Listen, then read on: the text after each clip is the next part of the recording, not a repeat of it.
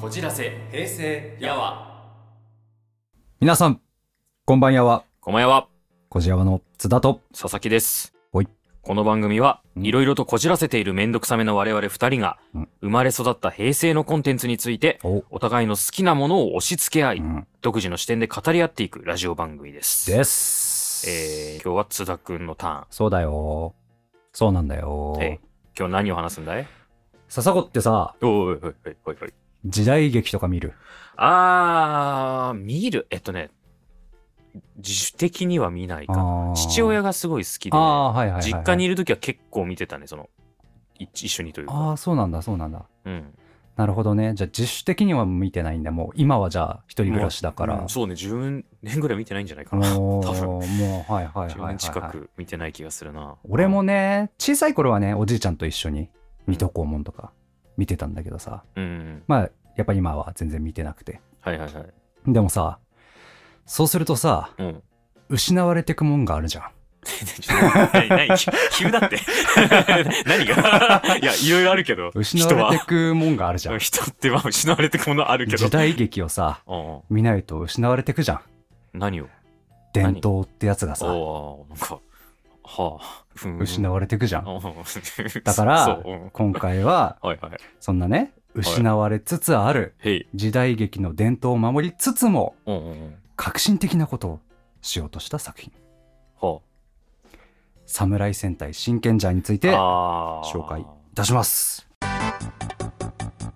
こじゃああまずは真剣ジャーって何なのかっていうところなんだけどへい。「まあ、侍戦隊真剣ジャー」は2009年に放送されてた、2009年。うんほうほうほうほうスーパー戦隊シリーズほうほうほう。第33作目でまあ名前の通り侍モチーフなんだけどうん。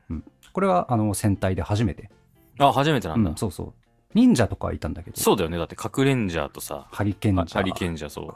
忍者回るよね。うんうん恐竜もなんか何回かあるよね。恐竜もあるねそうだよね。うん侍は初めてなの？侍初めてえ、ちなみに2回目とかあったの侍。いやそれ以降はないねまだ侍メインモチーフはないねなるほど。うんうんうんはいはいはい。で侍モチーフだからそうんうんの時代劇の要素とかっていうかなり取り入れてる作品なんだよねうん。でも現代劇だよね。うん。うんうん。そうそうそう取り入れてるんだ。うんはあはあはだから現代だけどその時代劇の要素をうまく組み込んでる作品っていう特徴があるんだよねはいはいはい。でまずその真剣者、まあ、作品自体の話に移る前にまず時代劇って、じゃあこの真剣者がやってた2009年ってどういう立ち位置だったのかっていうああ、テレビ当時の。の番組として、はいはいはいはい。っていう話をするとまず1980年代までは時代劇って結構テレビでやってたらしいの本当にはあ毎日ぐらいのレベルで。あ、そうなんだ。うん80年代。ううんん。で90年代くらいからテレビのターゲット層がだんだんこう若者に向けていったっていうところと、あとへえ日本の都市化が進んでってうんうんロケが大変になったらしいんだよね時代劇。ああ、なるほど。その辺に荒野とかないんだ。そうそうそうそう なるほどね。そう はいこれも俺調べててなんかああいや確かにそうだってなったんだけど、なるほど。そうかそうかってちょっと面白いね。そういう文化的背景あるんだ。そう ロケ大変だわ、確かに。そうそうそうだから、うんあのロケ大変になるしでロケ大変になるとセット作んなきゃいけないくってお金もかかるし制作費がかさんでいくわけだ。そうそうそうだから時代劇作るためのハードルが上がったしで、ターゲットテレビのターゲットが若者向けになったっていうのでだんだんこう時代劇が作られなくなっていっちゃったんだよね。で放送枠自体もどんどんどんどん減っていって。うん。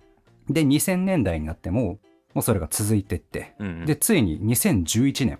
これがもう本当になんか時代劇の歴史においてかなり重要なうん。年っていうふうに言われてるんだけどその水戸黄門のテレビのレギュラー放送が終わる。これが2011年。でこれがもうなんかすごい時代劇にとどめを刺されたような感じでもう本当に長い長い間続いてきたシリーズだからもう衝撃の出来事としてよく言われてるっていうところで、でこの「侍戦隊真剣ジャー」が放送されたのはこの2年前の2009年と、うんうんうん。だからもう時代劇かなり危うい時期なだよね。本当に衰退衰退うして、うん多分もう水戸黄門が終わるっていうのも、まあ、決まる前だと思うけどもほぼなんか終わりそうみたいな感じになったのかなはいはいはいはい。っていう時代でしたと。ほうほうほうほう。でもだからこそこのあの日朝を作ってる戦隊シリーズを作ってる東映はこの侍戦隊真剣者をこの年に作ったと思うんだよね。うんうんうんそういう時代劇が衰退してる時だからこそ。うんうんうん東映自体がこのずっと時代劇を作ってきた会社。うんうんうん例えば遠山の金さんとか銭形平次はい暴れん坊将軍。そして水戸黄門。うんうん。見てなくてもタイトルはねもう有名でしょ。はいはいはいはい。っていう、まあ、この時代劇ってものをずっと作ってきたのがこの東映。でさらに言うと時代劇とかで培われてきたうん。映像の文化とか、あと時代劇の技術うんっていうのを、まあ、まあ途絶えさせないために結構東映って尽力してて、時代劇復興委員会っていうのを立ち上げて、うんうん。でその時代劇の俳優たちうんうん。に、その京都にあの東映が持ってる渦政映画村っていうところがある、はいはいはい。映画村。はいはい。でそこでその盾のアトラクションとか、うんうん。まあ、イベントとかをやってその時代劇の技術とか、まあ、盾の、まあ、技術とかっていうのを、まあ、残そうとしてるわけよ東映って。思った以上に伝統の話になってきた。本当にそうでしょ。あちゃんと伝統の話だちゃんとそうでしょ。なんかささただのあの入りかと思った。入りのやつかと思った。違うのよ。ちゃんと伝統っぽい話だ。違うのよ、うん、そうそうそう。でそんなその時代劇を作ってきて今残そうとしてる東映がうん。時代劇が衰退してきた2009年だからこそその要素をかなり取り入れた。真剣者を作ることで技術の保存だったり時代劇を普段見ない人たちにとってこう興味を持ってもらおうっていうところを狙ってこの真剣者が作られたんじゃないのかなっていう。ああ別にそれは明言してるわけではないうん。のこの時代だからとか言ってるわけじゃなくてまあそういう時代背景があるからきっとそうだろうってこと？そうだね。ああなるほどなるほど。まあただその伝統を守るっていうところだけじゃなくって、まあ、うん。最初にちょっと言ったんだけど、伝統を守りつつも革新的なことをしようとしてる作品なんだよね。この侍戦隊真剣者あって、ほいほいほい。うん、でさっきもちょっと言ったんだけど侍モチーフっていうのも戦隊って初めてだし、うんうんうん。あとは、まあ、何より撮影の仕方が真剣者からすごい変わったんだよね。撮影の仕方？そうそうそう。へあの覚えてるかな？我々が小さい頃の戦隊って、うん。なんか画面がなんかサラサラした感じというかちょっと霞がかったような絵じゃなかった？ええー ちょっと覚えてない。霞がかったような絵だったそう。ああ画質の話してる？画質画質っていうかその絵絵の映り方の話。映り方？は画質じゃなくてもうそういう撮影方法なんだよね。あはあフィルム撮影っていう、ああはいはいはいはいはい。うん。はい今とは全然違う撮影の仕方をしてて。うんうんうん。でそれプラスオールアフレコだったんだよね当時。オールアフレコ。そう。全部映像先に撮って、ああはいはいはい。でああはいはいはいはい後から声をつけるっていう、はいはいはい。そうだよね。うんうん。なるほどね。っていうのをやってたんだけど真剣者からもう今一般的に行われてるような映像と音声も一緒に撮るよううなん。撮影方法になって、しかもそのフィルム撮影じゃなくなったから映像もまあ本当に今と一緒綺麗な感じになってると。へうんえそれはさなんか戦隊ものに限った話なの？えっと世間的に技術がそうなったって話じゃなくて。戦隊が、えっとだから真剣者の前の1個前2008年のエンジン戦隊ゴーンジャうん。うんがやってるところまでは戦隊だけフィルムだったんだけど他のドラマは普通になるほど。戦隊だけはそれにこだわってたんだそこまでは。うん。仮面ライダーとかも空ガから普通にその今と同じ撮影技法でフうん。ィルムじゃなかった、戦隊だけがそのフィルム撮影っていうことをやってた、うん。逆にそのフィルムにこだわってた理由ってなかったの？えっとこれはまあ諸説あるんだけど俺が見たのはそのフィルム撮影してで、うんうんプラスオールアフレコなんだけど、うん。これって、まあ、技術的に映像と一緒に人の声が入ってる中にうん。効果音とかうん合成していくよりも、映像と音声が別にあってうん。で別個で撮ってて効果音とかうん BGM とかと組み合わせる方が後の処理が楽だった。っまあそうだろうねきっとね。うん。ていうのが、まあ確か過去に見たことがあるんだけど、まあ、うん。そういう理由とかがあって、フィルムはでも関係なくない？アフレコとあれはフィルムにこだわる理由ああまあだからその音の合わせるっていう観点と多分まあそのフィルム独自のこうなんだろうな雰囲気というか。雰囲気とかっていうところにこだわりがあって多分フィルム撮影っていうのを続けてたんだとあ思ーうんだけど、なるほどね、うん、音声の部分も多分技術が進歩して、まあ、そんなに、まあ、他のドラマとかでもやってるぐらいだから、まあ、そんなに大変じゃなくなったんだろうね。っていうところで、うん多分この真剣者かなるほどねら新しくしましょうってことにはあはあはあ多分なったんだと思う。なるほどこれはまあちょっと俺の予想がかなり含まれてるけど。うんうんっていうところで本当に冒頭で言った通り、まあ、時代劇の伝統とか守りつつも、まあ、その戦隊の中で革新的なことをしようとしていた作品っていうことにつながってくるわけですよ。なるほど。はいはいはいはい。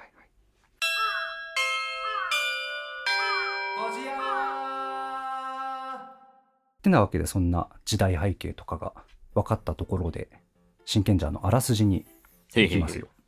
ウィキペディアからの引用なんですけど。えーこの世とあの世の狭間を流れる三途の川に住む妖怪、下道衆。はこれが敵。あ。はいはいはい。敵一味の。川なんだ。そうレペゼンサンズの川なんだ、敵は。はあ、はあはあ、そうそうそう。三途の川ってところにいる、まあ、妖怪たちの集まりが下道衆っていう。芸道士。すごい名前だな。悪いことするに決まってる名前じゃん。もう全員悪いことしすぎて下道に落ちたやつだかあら。そうなんだ。全員悪い。えー、めちゃめちゃ悪い。なるほど。で、その下道衆たちは、遥かな昔から人間たちを襲い、苦しめてきたが、うん、300年前より下道衆と戦い続けた者たちがいた。あ、300年前からなんだ。そう300年前以前はじゃあもう好き勝手やられてたの。多分そうだ。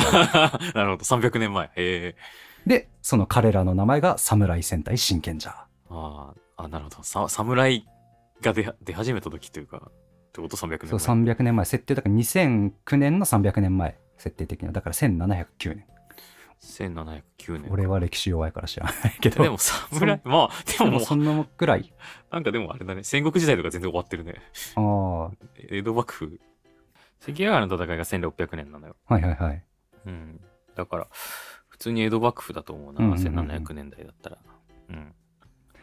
あ、じゃあ多分ちょうどよくって、うんその真剣者も、その柴家っていう、うんうんまあ、代々受け継がれる家系があって、うん。うん、で、その当主うんうん。が、まあ、お殿様なんだけど、で、そのお殿様と家臣で構成された侍たち。がこの真剣者。うんうん、まあ、レッドが殿様で、まあ、その他のブルーとかグリーンとかが、まあ、家臣っていう。まあ、戦隊の中で明確な主従関係もあるっていうところがちょっと特殊なあ、戦隊。うん。なるほど。で、まあ、彼らは文字からっていう文字の力を使って戦うんだけど文字の力？そう侍なのに？そう文字？文字はあはあはあ。文文字から？しかも文字から？文字かなんらか冗談みたいな名前だけど。文字から？はあそうそう。はあはあはあ。しかもあのこれまあちょっとまあ話話取れちゃうんだけどいい流れだから言うと、うんうん。真剣者の見た目知ってる？いや、全く知らない。俺、マジで。調べてみて真剣じゃの見た目？全員顔に漢字書いてあるからちょっと待って。おい、待って待って待って。真剣じゃ、画像。皆さんも調べてみてくださいあー、はいはいはい。書いてあるでしょ？はいはいはいはい。なんか見覚えあるわ。見たことある？はいはいはいはい。レッドは顔に火って書いてあってなるほどねブルーは水でグリーンは木でイエローが土ででピンクが天って書いてある天かっこいいな。おーそうそうそうそう。まあこれはあのーまあ割と子供たちに向けた作品だから戦隊って、うんうんううんん。まあ、子供たちに漢字を覚えてもらいたいっていう意図もある。あー、そうなんだ。そうそうそうそ その辺までフォローされてんだ。そうそうそうそう。あ、ちょっと待って、あれか、真剣じゃって、松坂桃李か。そう松坂桃李さんの、ああ、松坂桃李さんね。そうそうそう、はいはいレッドが松坂桃李さんはいです。写真見て、あって思った。なるほどね。っていう顔に漢字が書いてある人たちの集まりが真剣者ですと。なるほど。で、レッドがその3枚で。今の言い方、顔に漢字の書いてある人の集まりが真剣じゃん。あ あ、そうなんだ。そうそうそうえー、俺も書いたらなれるかな。入れ入れると思うあ でも、でも、侍じゃないとダメだから。あ、そっか。侍で勝つ。顔に漢字書いてない。侍で顔に漢字書いてあったら入れるかもしれないなるほ。ど、なるほど。オッケーオッケー。はいはいはい。はいはい。で、侍たちが文字からっていう文字の力で、下道衆っていう敵と戦いますと。ほうほうほで、その先代当主。だからこの本編の一つ前の時代。う。うんうんう。ん。だから代々受け継がれてるから、あはいはい真剣者はもう何代目みたいな。ああ、いるのそうなんだ。うん何代目？なるほどね。300年戦ってるもんね。そうそうそうそうかで、その先代当主の時代には、下道衆の大将。これもラスボスね。うんうんうんこの真剣者のうんうんうん。血祭り同国っていうはあやつがラスボスなんだけど、ぽいね。うん血祭り。血祭り同国。ああ、いいね。はいはいはい。で、先代の当主は、この血祭り同国をまあ倒せないんだけど、封印したの。ああ、はいはいはい。いいね。うんベタだね。完全には封印できてなくて、うんうん。この2009年、真剣者の本編の時間軸では復活を目論んでると。ああ、封印された状態なんだ。そうそうそうそうねはいはいはい。でも完全な封印じゃないから復活できると。うんうん。で、どうやって封印したかというと、先代のレッド、うん。お殿様が。そのレッド、柴家が代々受け継いでいる、まあ、封印の文字っていうのがある。ほその、レッドの家系だけに伝わるう。うんうん。特殊な文字、封印の文字。まあ、これ文字からを使ったものなんだけど、うんうん。封印の文字を使って攻撃すると、その血祭り同国を封印できると。はあはあはあ。ただその封印の文字の習得が未完成の状態うんうん。だったから、まあ封印も不完全だったと。ほうほうほで、時が流れて2009年、うん本編メインの時間軸になりますと。う。ほうほう。で、柴家の現当主うんを務める柴武。はい。これがレッド、松坂桃李さんが演じているキャラクターですと。ど。はいはいはい。が、まあ当初真剣レッドとして一人で下道衆と戦っていた。一人で。そうそう。下道衆、その血祭り同国が封印されてから、ちょっとまあ活動があの下火になってたというか。ああ、そうなんだ。そうそうで、血祭り同国の封印が解けかけて力が増え始めたから、また活発になって。で、そのことをまあ予見して、その真剣レッドにお付きの方がいて、うんうん。G って呼ばれてるんだけど、う。んまあ、草壁彦馬っていう人がいて、で、まあ、いずれ、その真剣レッド一人での戦いには限界が来るだろうと思って、代々受け継がれている他の4人の真剣者を招集することを決めますとはあはあはあはいうのが、まあ、大体のあらすじ。まあ、うん要は代々続いてきた侍の家系の人たちが、うん芸道衆っていう妖怪と戦いますよって話。あ。なるほど。うんゴジラまあ、この真剣者はね、第1話冒頭からね、もう、私たちはこういうスタンスで真剣者作りますよっていう、この作り手たちの気合がバシバシ伝わってくるんだけど、はいはいはいはい。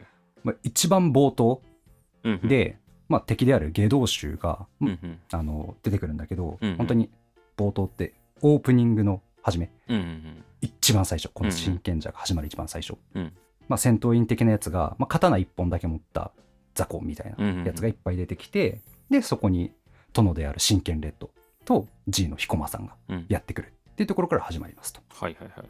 で、まあ、さっき言った通り真剣レッドが松坂桃李さん。うん。で、まあ、戦隊レッドって結構元気だったり活発なイメージがありがちだけど、結構このレッドクールな感じなんだよね。うん。珍しく。うん。だからまあまあ松坂桃李さんってあんまりレッドっていうイメージ、もしかしたらない人も多いかもしれないけど、結構このクールなところを採用されて、多分キャスティングされたんじゃないかなあっていうとこあ、なるほどねろ。。そうそうそう。で、もう一人、この場面に出てきた G うんをやってたのが、なんと水戸黄門ではいはいはい。17年間はいはい。格さんをやってたは 伊吹五郎さん。あ、なるほどなるほど。うんうん。だからもう、完全に意識してるってことはもう視聴者にも伝わるわけよ。ああ、なるほど。殿とうん。家臣と。家臣と。はい。そうそうそう。でも、オマージュも入ってくるわけ。G がもう、いっぱいいる敵に向かって言うわけよ。伊吹五郎さんが、角さんが。あ下道衆どもよく聞けこちらにおわすのは柴家18代目当主である柴武様だうあ。あの、水戸黄門の。控えおろうみたいなやつを言うわけよ。はいはいこの印籠が目に入らぬかのやつね。うん印籠を持ってた人だから。言うわけよ。で、その後もう真剣レッドが、参るって言ったら、もうオープニングテーマが BGM で流れ始めて、そっから CM に入るまでずっと縦のシーンなんだよね。へえ、すごいね。でもう真剣レッドが敵をバッサバッサ切りまくるわけよ。はいはいはいはい。でもここまででもうこの番組は東映仕込みの時代劇のテイストと縦の魅力の作品ですっていうのをもう全面にアピールしてくるわけなるほどね。そっかそっか。やっぱ盾は特殊なの？その真剣者と他の戦隊のその戦闘シーン比較すると。やっぱりその刀っていうところにそっかそっかその。そもそも戦いの中心に刀があるから、銃とか、なんか何らかの武器とかじゃないところにやっぱ出てくるのか。うんうんあと刀と刀の戦いだとあの普通の戦隊だったらまあ切られても別にそんなにって感じだけど、うんまあダメージ食らうけどうん。この盾は切られたら終わりああ、そっか時代劇ルーツの盾だからそっか。もう真剣勝負の盾なんだ。だから敵の攻撃はかわすか刀で受けていなすかああ、なるほど。みたいなあ面白いね。うんはいはいはい。だからめちゃめちゃかっこいいっうんうんうん。ていうところをもう全面にアピールしてきますとはいはいはい。で、シームわけ。敵全員倒すんだけど、そこに出てきた。うんそこの場は一件落着とうんうん。なって、で、まあ G が言うわけよ。こんなにで敵が出てくるってことは、もう敵の大将の血祭り同国の復活が近いのかもしれないなんかベタだね。いいね。予見、予め感ちゃくちしたわけゃベタだね。こっから始まるぞって感感じじのねでもいいよ、いいよ、いいよ。で、他の侍たちを招集した方がいいのではっていうわけよ。うんうん、そしたら、レッドのタケルは、かたくなにね、俺一人で戦うっていうわけ。はあ、うん。なんざい。もう忠義とか家臣とか時代錯誤なんだって。はあ、いうわけそう。だから登場人物は別に結構現代的な考え方をしてるの。うんうんうんだから殿様だから俺は絶対偉いみたいな感じでもない。ああ、なるほどね。っていうことが、まあ、その後に示されるわけね。はいはいで、かたくなにこの一人で戦うっていうのは、この後もちょっと関わってくるんだけど、レッド、タケルは人を戦いに巻き込んでいいのかと。はあ、はあ、うんうんうんまあ、ブルーとかイエローとか他の侍も修行してきたとはいえ、この厳しい戦いに巻き込んでいいのかなっていう気持ちもあって、ああ、そこはなんかあれなんだね。別にずっと関わりがあるわけじゃなくても、あ、なんかどっかに似たような血筋の人がいるくらいの感じなんだ、ね。あそうそうそう、うんずっと侍たちは別々で生きてきてああ、招集されるるっていうね。そっかそっか。うん実際そのレッド以外のメンバー例えばブルーは歌舞伎役者としてうん。活動してたり、イエローは山奥の村の出身だったり動とかっていう本当にバラバラで、うんうん、ででもこの辺も結構うまくできてて割とブルーとイエローこの歌舞伎役者と山奥の村出身っていうところはなんかちょっとこう伝統的なこう日本のイメージ、うんなんだけどグリーンとピンクは結構現代的な生活しててうんうん、グリーンは本当になんか当時の若者って感じゲーセンでゲームしてたありーなるほどね。結構なんかチャラい感じというか。ああ、じゃあ本当にこう入れ込んでんだ。ち時代劇テイストと現代を。現代を。いろんなところに。はいはいはい。でピンクもなんか保育士やってて。おお、夢はおお嫁さんみたいな。ああ、なんか、それはなんかわかんないな。現代なのか、あれなのかわかんないけど。まあでもここもそういう、まあ、バランスというかうんうん。古くに寄りすぎない新しくにも寄りすぎないうんうんかっていうバランス。でまあそのタケルの言ってた忠義とか家臣とか時代錯誤なんだっていうところなんだけど、うんうん真剣者の大きなテーマの一つとして家臣とか忠義とかっていう理由で従うわけじゃない。うん。っていうのが結構大きいテーマで、ああ、いいね、いいうんうね。んうん。最初はもう結構バラバラなんだけどうん。もう肩書きに従ってるわけじゃないから。でも戦う中でタケルの人を守るために誰よりも努力するところとか、うんうん誰よりも強くて何よりこう侍たちの命を殿として預かっているっていうところに人一倍責任感を持ってるんだよねうんタケルは。っうんうんていうその真摯な姿に惹かれてだんだんだんだんみんな従っていくようになるわけ。はあはあはあ。でまあそういう経緯もあって、うん肩書きで従ってるわけじゃないっていうのがあるからうんうん殿と家臣の間でみんなそれぞれ違う関係性があるんだよね。はあはあはあはあ。だからレッドとブルーの関係性とレッドとグリーンの関係性は違うしはあはあ。レッドと、まあ、グリーンの関係性とレッドとイエローの関係性が違うみたいな、まあ、具体的に言うとうん。例えばレッドとグリーンの関係性で言うと、うん。グリーンはよりこう家臣とか忠義とか反対派、まあ、さっきも言ったけど現代の若者あなるほど。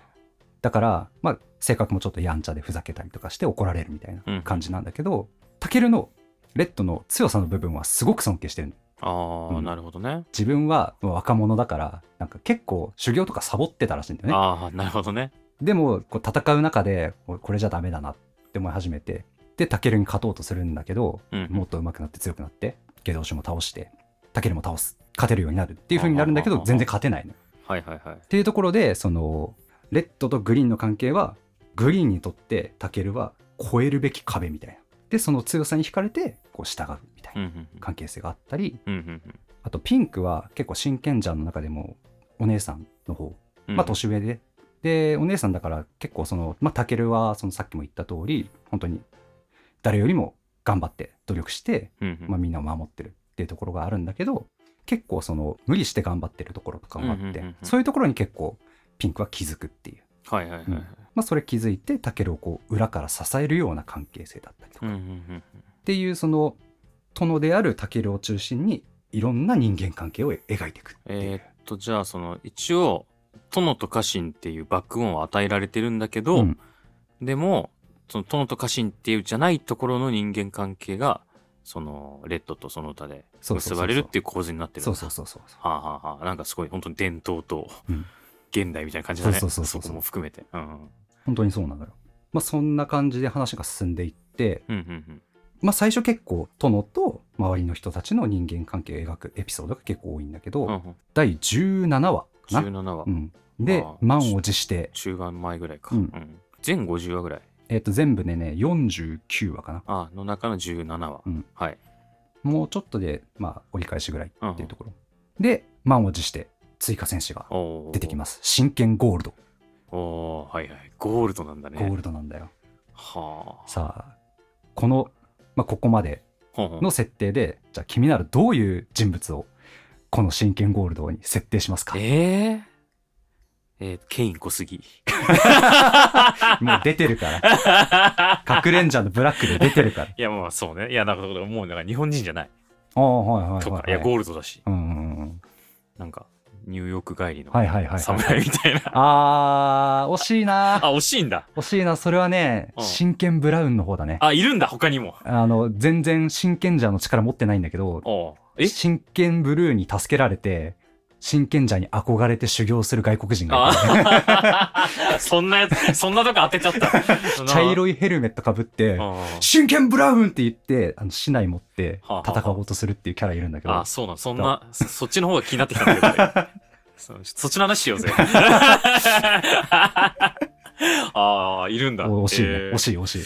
ゴールドでしょ？俺ちょっとそれにかけてたからわかんな。ないるほどね。うん。そっちの方向じゃなくて、侍かどうかの方向で、ちなみに侍じゃないやつがやってくるのよ。はあ、侍じゃないんだ。そう。殿。の幼馴染はあ、うんはあ、はあ、はあ、はあ。で、侍じゃなくて、まあ、剣も我流で、えー。えな逆手で刀持って、居合を得意としてる。居合？あ、居合なんだ。うん。ああ、居合なんだ。で、寿司屋。寿司屋？うん寿司屋？寿司屋なの。えで、こいつは、その、他のメンバーと違って、うん他のメンバー文字から使うじゃん。こいつは、もともと侍の家系じゃないのよ。ーだから、受け継いでないのよ、その文字からを。ああ、なるほど、そうか。文字からその、なんか、血筋によってんだ。うんへえ。まあ、血筋、そうだね。ちその家系に代々伝わってるやつだから。ただ、こいつはもう全然侍と関係ない寿司屋だから、うんもともとはその受け継いでない。はあはあただ、幼馴染で、あの、小さくてやんちゃだった頃のタケルに、代々伝わるあアイテムを譲り受けちゃうんだよね。ああ。タケル、それ子供だから勝手に渡しちゃうの。ああ、やっぱそれ問題なんだ、それは。後で怒られてたんだけど、はいそう、それを受け取って、で、その、まあ、ゴールドは梅森源太ってやつなんだけど、うんうん。家族で夜逃げしちゃうんだよね。はそれでずっと会ってなくて、ここで再登場したんだけど、あ。うん。そこの、まあ、受け取ったアイテムをうんうん。自分で解析して、電子文字からっていうものを、はい。寿司職人生み出すのそうやばどういうこと？そう、寿司職人だし、エンジニア的な部分もあって、あいや、ちょ だからこいつが新アイテムを作ったりするんだよ。多いって。急に。うんそうそう。だからこの伝統的な文字からと、うんうん。真剣ゴールドの電子文字からっていう、この、また、その伝統と革新みたいな。ああ。ところもなるほどね。だから多分その革新的な部分を表すためにゴールドっていう金色なんだろうね。多分電子的な部分もなるあほど。って。さっきもちょっと殿と侍の関係性の話したんだけど、うんうん。結構その殿と侍の関係性、まあいろんな種類あるって言ったけど、うんうん。でもそこにはこうやっぱり大なり小には尊敬があるわけよ。はあ、はあうんうんただここで登場した梅森源太真剣ゴールドはもう本当にただの幼なじみうんうん。ただの友達としてうんうん。描かれるわけ、へえへえ。うん、あでももちろん侍には入れてもらうんだけどゴールドとしてああ、でもそのちょっと違うんだね。そう立ち位関置が違う係性が。うんはいはいはい。友達だもんね、ただの。そうそうでそのタケルも普段はクールなんだけどこう源太の幼なじみの源太のやるおかしな行動にはこうツボにはまっちゃって呆れた風を装ってみんなの前から去るんだけど一人になってクスクス笑ってるみたいなあであとその源太が出てきたことによってタケルの小さい頃の子供らしいエピソードが出てきたりとか。超怖がりでお化け屋敷入れないとか。おもらししてたみたいな。エピソードも出てきたりしてだんだんこう殿と家臣たちのこうよりこう親密になっていくみたいなうんでその可愛いエピソード化として殿と視聴者の距離もこう近づいていくわけよあ殿ってこういう一面もあったんだみたいなああ、なるほど。クールだったんだけど、みたいなことね。はいはいはい。実は、友達から見るとこんなとこなんだみたいな話か。はいはい。そうそうそういやこのなんだろう追加キャラとかの設定の仕方が本当にうまくってはいはい。脚本家が小林靖子さんってあ、出た出た出た出た。俺がいつも君に話してうん、る小林靖子さんね。よくよく聞くよ、名前は。そういろそうそうそうんなところで。あれだよね、あの、最近やってたさ、ジョジョのさ、岸辺露伴の脚本もあそうそうそうそうだよね。うん。あの実写のねねやつとか、あ、とアニメのジョジョのシリーズ構成うんああ、そっか、そっちもやってんだ。「進撃の巨人」のシリーズ構成とかやってたりあとは特撮もめちゃめちゃやっててこの番組でも紹介した「仮面ライダーアマゾンズ」も小林靖子さんの脚本で。はいはいもう本当に間違いがない。あとなんか暗いんでしょ？暗い 暗いっていうかなんか辛い。辛いんでしょ？辛い。この間バズってんの見たよ。あそうなんだ。あの、小林靖子さんの名言みたいな。おう。なんかここでこいつは死なせたといた方が楽だから生かしておきましたみたいなあやつ。そういやそうそうなのよ。そう。なんかすごい、すごいこと言ってんなと思って。そうそうそうそうそう。もう本当にすごい脚本を書く方なんだけど、うんこれも、この真剣ジャーも、その小林靖子さんのうん。脚本ですと。で、まあ、その玄太の登場もあって、最初は冷静沈着で。いや、ちょっと、その流れで来ると、この先辛くなる話みたいな感じでなるけど大丈夫？そうとりあえず今は大丈夫。夫。だんだん仲良くなるから。ね、今は仲良くなるフェーズだかあら。で、そのクールだったタケルも、こうみんなと打ち解けていって、まあ、侍たちからちょっといじられたりとか、はいはいはい一。緒にトランプしちゃったりなんかしして、あ仲良くなっていくわけあよ。まあ、ただそれだけじゃなくて、あ。ほらほらほら、ほらも不破十三っていう敵がいるんだけど、かっこいい名前。好きそめちゃめちゃかっこいい。うん見た目もかっこう。いい。名前かっこいいもん。こいつがそのタケルのライバルみたいな立ち位置。ああ、いいね、いいね。下道衆側の剣士。こうわいつも刀を使う。え、な、そいつは人間なの？えっとね、半分人間、半分下道っていえ、う。どういうこと？下道衆って、本当に下道衆として生まれるんだけど、うん。人間として生まれて、到底人とは思えないほどの行い、下道な行いをしたら、下道衆になるっていう設定があって、そういうことがあるんだ。そう。ああ、そうこいつ人切りだったのよ。ああ、え、いつそれは？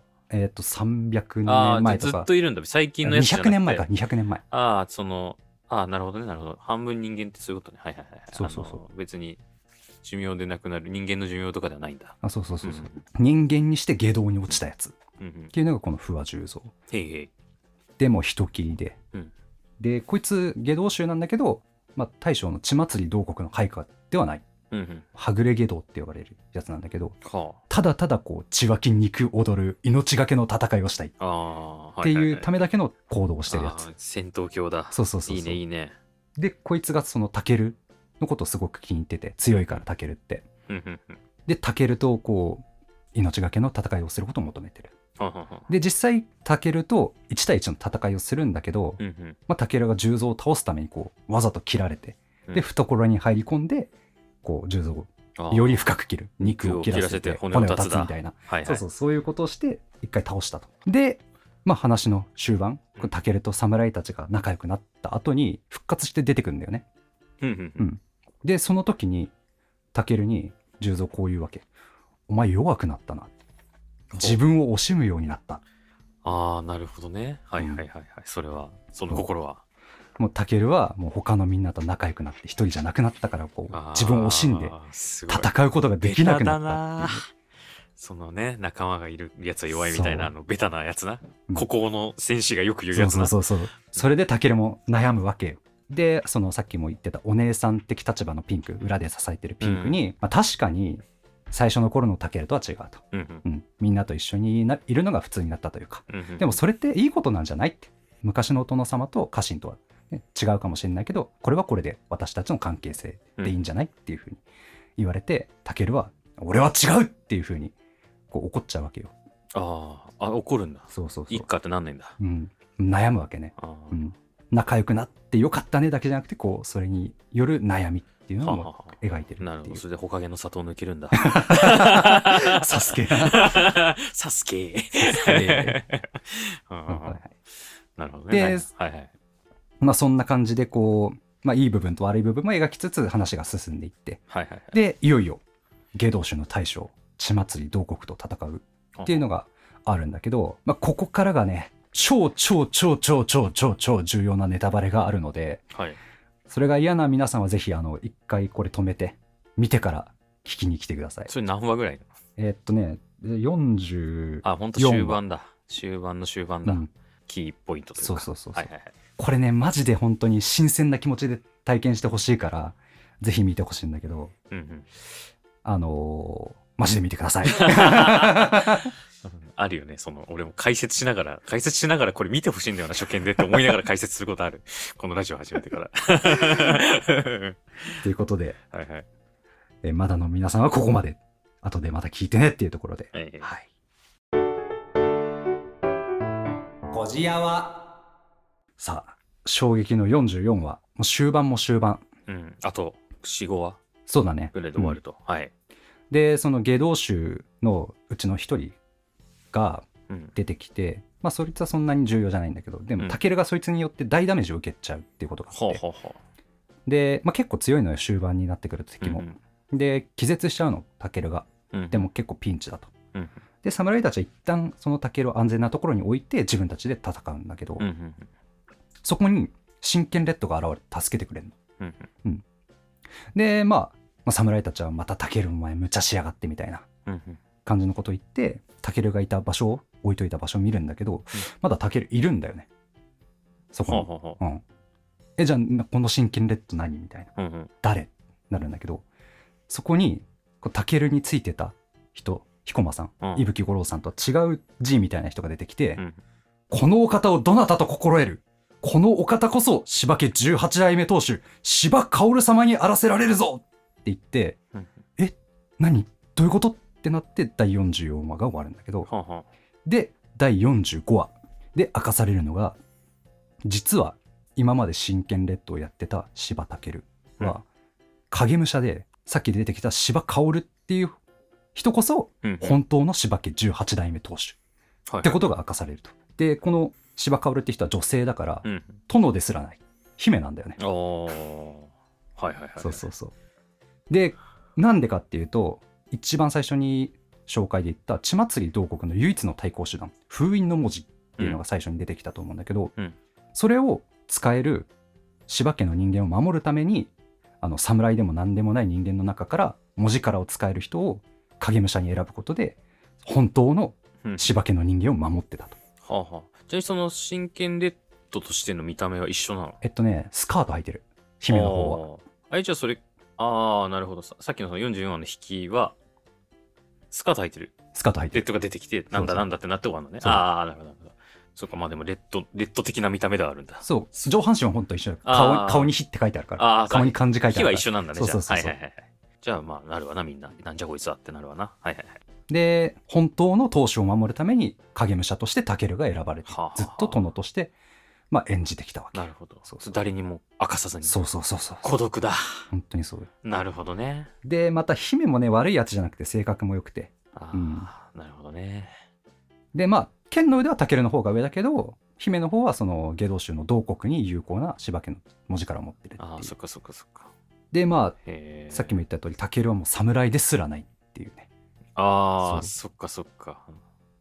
その辺の人なんだ。そうそうそうそうそう。文字からがたまたま使えただけの一般人なんだ。で、まあ、侍たち、タケル以外の侍たちは、じゃあ、今日からこっち、姫だから、こっちに使えてね、みたいな感じで。なるんだけどなるほどね。やっぱ今まで、その、殿と家臣以上の関係になってたから、もう納得できないわけよね。うまいね、作りがね。最初にそのさ、なんか、言ってたじゃん、なんか。一応家臣って設定だけど、結局そのタケルに従ってるのは、その、そそれぞれの人人間関係みたいな、その、ああ、それがもう最後にその、もう生きてくるわけよ権力というか、その、家臣と殿だから従えみたいなやつになるんだ。そうそうそうそうそうそうそうそう。で、まあ、納得できないわけよ、侍たちは。まあ、そりゃそうだ。うん現代人だし。うん。そこにね、タケルがやってくるわけ。うんで、何するかと思ったら、何すると思ううん。何するんでしょうね。姫がいて、侍たちがいて、どういうことだって納得できないってなってる時に、影武者がやってきて、はまあ、でも説得するんじゃない？姫に従うように。あ。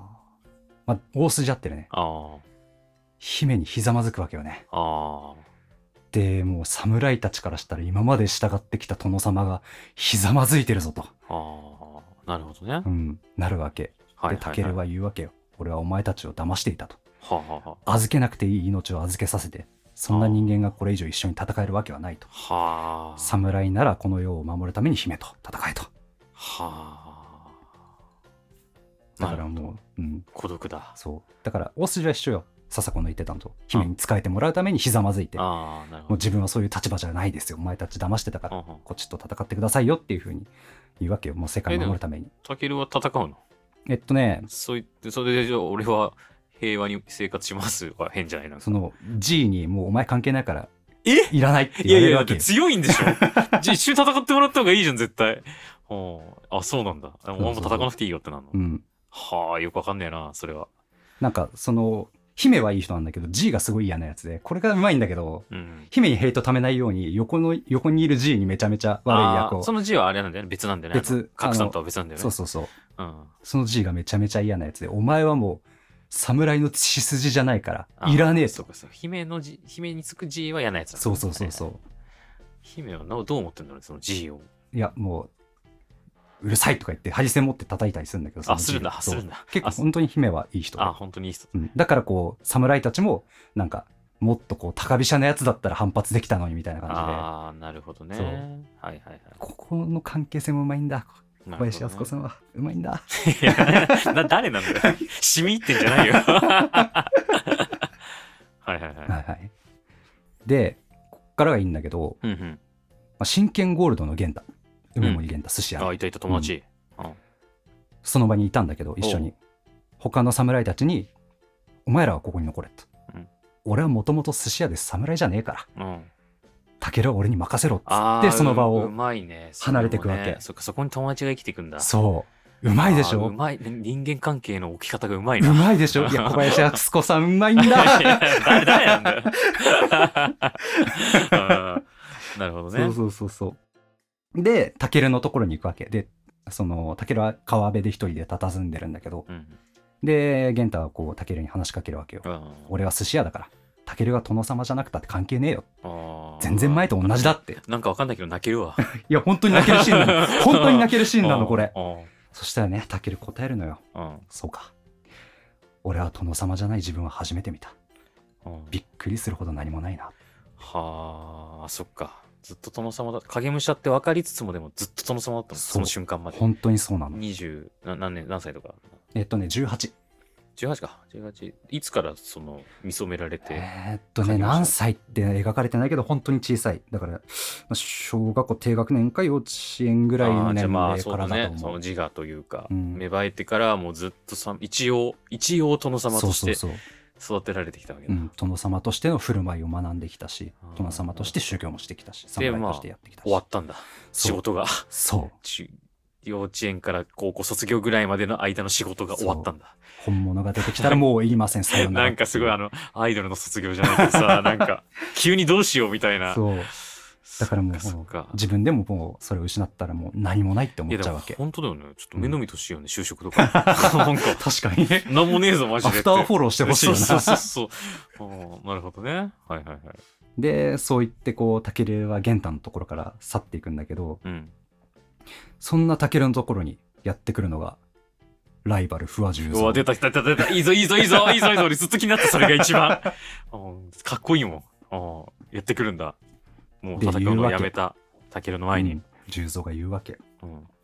真剣レッドいや違うらしいなうん。まあそんなことはどうでもいいうん。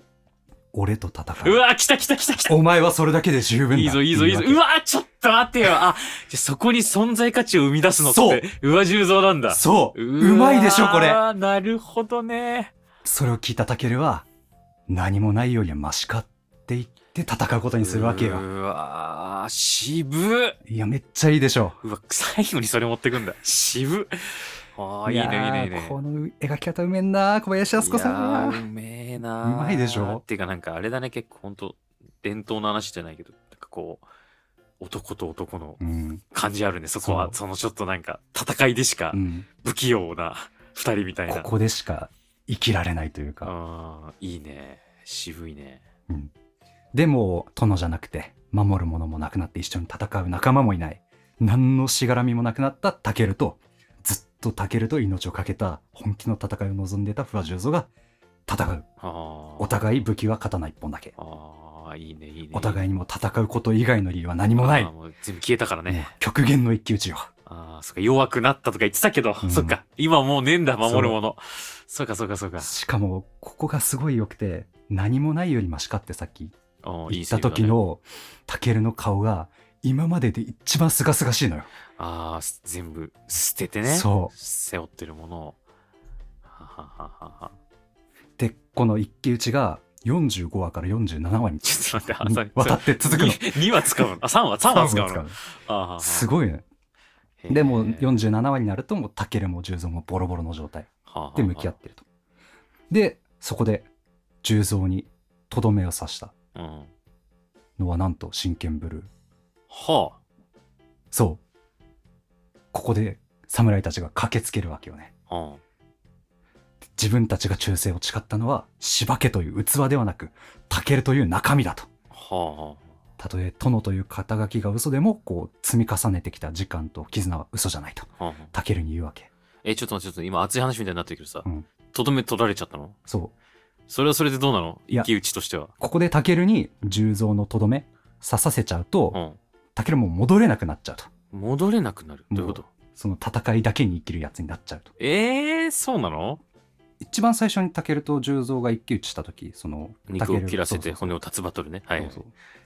結構もうその時もそうなんだけど結構割とタケルってその戦闘強に寄ってる部分もあるというかああ、まあその、身を捨ててでも殺すみたいな、そうそういう危ないところがあるんだ。はいはいはい。っていうところでやっぱそのなんだろう完全にこう戦いに身を投じて何もない状態で重蔵と戦って重蔵にとどめさせてああ、なるほど、っていうところまでね。ちょっとと戦闘狂の毛があるんだ。そうだ重蔵落ちする可能性があるってこと？そうそうそうそのまま身をやつとまあ戦いに。下道に落ちるかわかんないけど結構そういう方向に行っちゃう可能性もあるとああ、なるほど、ね。いうところでこの真剣ブルーがとどめさせてああ、その最後までやつさせないぜみたいな身を戦いの中に。うんああ、っていう流れね。はいはいそう。そうそうでまあそこで言うのがやっぱタケルとの築いてきた絆っていうのがそっちは嘘じゃないと、うん。まあ、家臣とか忠義で従うんじゃないっていうのがまあここでも聞いてくるまあ、わけよね。そしてその後の話でいよいよラスボス血祭り同国がやってきます、復活すんだ。そう。結局。結局復活しました。うん。で姫。あの本物の真剣封印のそう。文字を持っている。うん、使うんだけどお。効かないと。聞かない。血祭り同国も強くなってたと。ああ、アップデートしてんアッだ。プデートして なるほどね。伝統だけじゃねえんだ。そうそうそう。あの他の下道種吸収したりとかてかその話の別の話の中でしてたりして。そう準備してんだ。そう。そうそうそう。そういうのが実は描かれててでいよいよ最後出てきた時に戦っても封印の文字聞かないと。うんうん。でその封印の文字使った後姫も反撃されるわけ。うんうん。でもう大怪我を負っちゃってるわけだからもう封印の文字も使えないし姫ももうほぼ動けない戦えないっていう状態はあ、なるほどね。どうする？こうどうどうすると思う？どうやって同国を倒すか、どうやってどこを倒すか、どうやって倒すか、わかんない今もう俺の中ではうん何も俺自身が天差残月になることだって。黒崎一号の図しか浮かんない。そそんなこと聞かれたら。うんなんだろうね。これもなかなか衝撃の展開なんだけど自爆。自爆じゃない、へえ。自爆じゃないんだ。う。ん、言っちゃうと、うん。まあ、姫である芝薫がタケルを養子にして19代目の当主にしますと。はあ。うん。はあ。あでーそういうこと？文字？そう。封印はできなくてももう同国に有効な芝家の力を込めたアイテムをタケルに使わせてで剣の腕が立つタケルが力ずくで倒すっていうあーあ、別に封印の文字を譲るんじゃなくて、そうあるんだ、その血筋じゃないと使えないみたいな、家系じゃないと使えないみたいな。そうその文字から血祭り同国に有効な文字からああ、なるほど。ああ、なるほどね。うんああ、熱いね。ってことあれか。要はただ偽物だった主人公が本物になる瞬間なんだ。そうなるほどね。そうなのよはいはいはい。由緒正しい芝家にその血が入ってない人間が入ってくるこれも伝統を守りつつも革新的なことをするっていうとこいや、俺、偽物が本物になる、本物になる瞬間大好きなんだ。ろ そうなんだゼノギアスもそうだからさ。あなるほどっていうところで今まで修行してきた一番強いタケルがうんうん。芝家の力も手に入れてもう文字からも剣の腕も強い状態になったじゃあ無駄じゃなかったんだ。そうこれまでの戦いは。うんはあ、はあはでさっきもちょっと出てきた姫の方の字。あ、性格悪い方の悪い字。こんなやつ認めんって言うわけよ。ああ、そううるせ芝薫の方が勝手に決めたことだから。ああ、言ってなくて。そっかそっかそっかそっか。G は認めないのだ。うん。はあはでそれを聞いた姫は何を言うかみたいな。うんたとえ年上で血が繋がっていなくても、タケルは私の息子だと。もう養子だから息子なんだよね。しかも年下なんだよね。あ姫の方が。あー、そうな姫姫13複歳。雑だな。あ 息子なんだ。そう なんかすごい、お奥様は女子高生みたいな話だな、なんか。そうなんだ。そうそうそうなんか、。ちょっとエッチな漫画みたいな。なんか、真剣なんだよ。真剣じゃだから。そうそうそういやいやいや、いやいや、うまくないよ、別に。今の話は。うん。はいはいはい。はいはい。っていうわけ、そう。血が繋がってなくても、はいはいタケルは私の息子。はい柴家19代目当主であると。図が高い。一度は控えろその G もそうだし、一緒に周りに侍たちもいるわけ。うん。一度控えろって言って。それを聞いた侍たちはもう、嬉しそうにタケルに向かって、ははーって言って頭下げるわけよ。。よかったねめ。ちゃめちゃいいのよ。あ、じゃあ絆なんだ、最後は。本当にそうう。わいいっすね。いい締め方っすね。いいでしょう。これはね、もう、この作品が1年続くからこそ生み出せる。あーまあ、続くからこそのカタルシスってあるよね。その、やっぱ3話、5話じゃ終わんない。そうそうそうそう。長いからできるものってあるよね。うん。これが本当に日朝の強みで。君はさ、50話は長え、50話は長えって言うけど、そう。だからこそ描ける人間関係の変化とか、積み重ねがある。で、真剣者はその積み重ねを最大限に生かして、こう、最高のカタラシスなるほどを埋めて。ね。はいはいはい。っていうことなわけですよ。なるほど。でね、ここに至るまでのその、タケルが影武者だったっていうところの伏線と匂わせがね、随所に実はあって、はいはいはい。例えば、第1話で、うん。えーっと、まあ、真剣者が招集されるときに、うん。真剣ピンクがカゴに乗って移動してたの。ほうほう。うんで、そこにこう、真剣ブルーもやってきて、うん。カゴが開いて、真剣ピンクが出てきたら、カゴに乗ってるから、真剣ブルーはその人を殿様だと思ってて。うん。で、ピンクを殿だと勘違いして、あ、あまさか、殿が女性だったとはうん。って言うんだけど、これも本当に、まあ本当にそうだ。第1話からもう伏線張ってたんだよね。殿って女性だもんね。そう、姫だったっていう。ああとは、これ有名なんだけど、第5話で。出てくる下道集で、悪口を言って、それで相手が傷つけば傷つくほどダメージを与えるっていう。強そう。今、今強そう。確かなん SNS とかで現代社会強そう強そう、そいつ。うん。そういうやつが出てきてう、ん。で、まあ、グリーンだったら落ちこぼれとか、うん。ブルーだったらファザコン、ピンクだったら一生独身とかっていうの。チャッチいけどな。悪口してたよ。ううんんレッドには大嘘つきって言って、大ダメージが入る。ああ、なるほどね。何嘘ついてんだと。そう。ああ、まあ、あって見返すとそういうことかってなるのね、そこが。そうそうそう。とか、まあ、さっき言ってた重蔵との1回目の戦い。これも、まあ、相手を倒すためにわざと切られてより深く相手を切る骨を、うん。いや肉を切らせて骨をあった立つねっていうのもあったんだけど、これ封印の文字を受け継いでるやつだったらそんな戦い方しないのよ。はだって自分が負けちゃったら同国倒せなくなるから。あ。ああ、なるほどね。はいはいはいはい。そうそうそう。だから絶対自分の身は守って最終的な勝利のために逃げなきゃいけないはずなのよ本質的には殿っぽくないんだ、そこは。そうそうそう。見えてるんだ、その辺に。で、さっきも出てきた、その、重蔵に弱くなったなって言われたエピソードうん。に関しても、まあ、ピンクに、その、まあ、確かに最初の頃とは違って、まあ、みんなと一緒にいるのが普通になったよね、みたいなこと言われて、うん俺は違うぞってう言うんだん。けど、これもまあ、影武者ってことを知らないと、やっぱみんなといるのが普通では、まあ、いけないと思ってる。孤独でなきゃ強くないっていうふうに思ってるっていう捉え方になるんだけど、うんまあ、影武者ってことが分かると、それプラス自分はもう本当の殿様じゃないと。ああ、そもそもか。なんかその人間関係の葛藤があるのか。そうそう嘘ついてるみたいなのもあるし、うんその、まあそもそも本当に一緒に入れる立場じゃないっていう。あな侍たちとこんなに仲良くなっちゃいけないはずだったし影武者として命や仲間と一緒にいることを惜しいと思ってはいけないはずだったのにあ。ていう思いがあってのまあ、いつかいなくなるって分かってんだろうね。そうそうそう、まあ追い出されたし、結局。うん、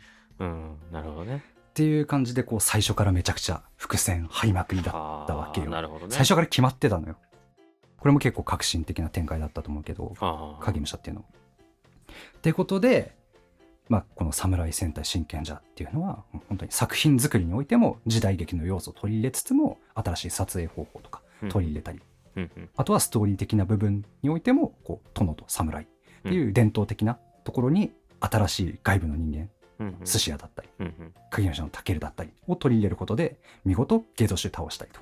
2つの面で伝統を守りつつも革新的なことをするっていう。うんうん。そういう作品が真剣ジャーでしたとうんなるほど。いうわけで真剣ジャーの説明はこれで一件落着と。はあ、はあはあはあ、よーいやいやいやいや。いやいやいいやこれやるのよ。敵倒した後にね勝利の一本締めやるんだ。勝利の一本締めやるんだ。あ なるほどね。はあ、はあはあ、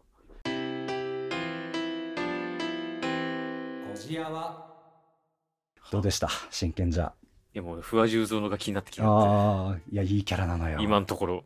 うん。いや、鍵、いや、なんか、まずそうだね。あの、小林靖子さんの脚本の緻密さがまず。すごいでしょやっぱりなんか。いや、すごいでしょ、マジで。うん人間関係のなんか、ハマるところにハマるなって感じが。巧みな脚本家の方ってやっぱそういうあるよねなんかね、うんなんか見事だっていう、うんこの状況でそのキャラとそのキャラがそうなったら、まあ、そうなるわな、みたいなあのが本当にずっと続いていくみたいな。はいはいはいうん。あとも不破十三、うん。ずっと言うね。うん、かっこいいな。マジで、名前もかっこいいし、全然今回、敵側のバックボーンとか語らなかったんだけど、敵側も結構エピソードとかあったりして。うん。っていうのもぜひ見てほしいんですけど、はいはい。不破十三も結構過去いろいろあります。ちょっともうすぐ調べようと思ってる。不破十三どん見ろな見た目なの調 べるじゃなくて見ろ。真剣じゃ見ろ。あの UNEXT とかあとうん今ねあの YouTube で毎週2話ずつ公開されてるの。あそうなんだ。YouTube のえー。東映公式チャンネルで、えまあ、この話聞いてからだったらまた途中から追いつけると思うからなるほど。ぜひぜひ見てください。あとあのー真剣ジャーのアメリカのリメイク版、ーアメリカのリメイク版、うん、パワーレンジャー侍 レンジャー侍の続編？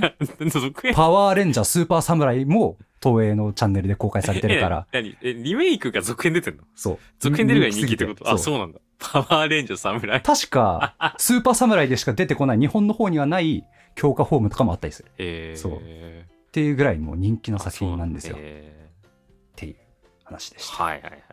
では、ポッドキャストの方でね、ぜひ高評価とフォローお願いしお願います。します。お便りは、えー概要欄の Google フォームから送れますので、皆さんもぜひぜひ、えー感想などなど送ってください。はい。X もやっておりますので、ハッシュタグこじあわでぜひぜひ感想をつぶやいてください。こはい。こでお知らせです。うや。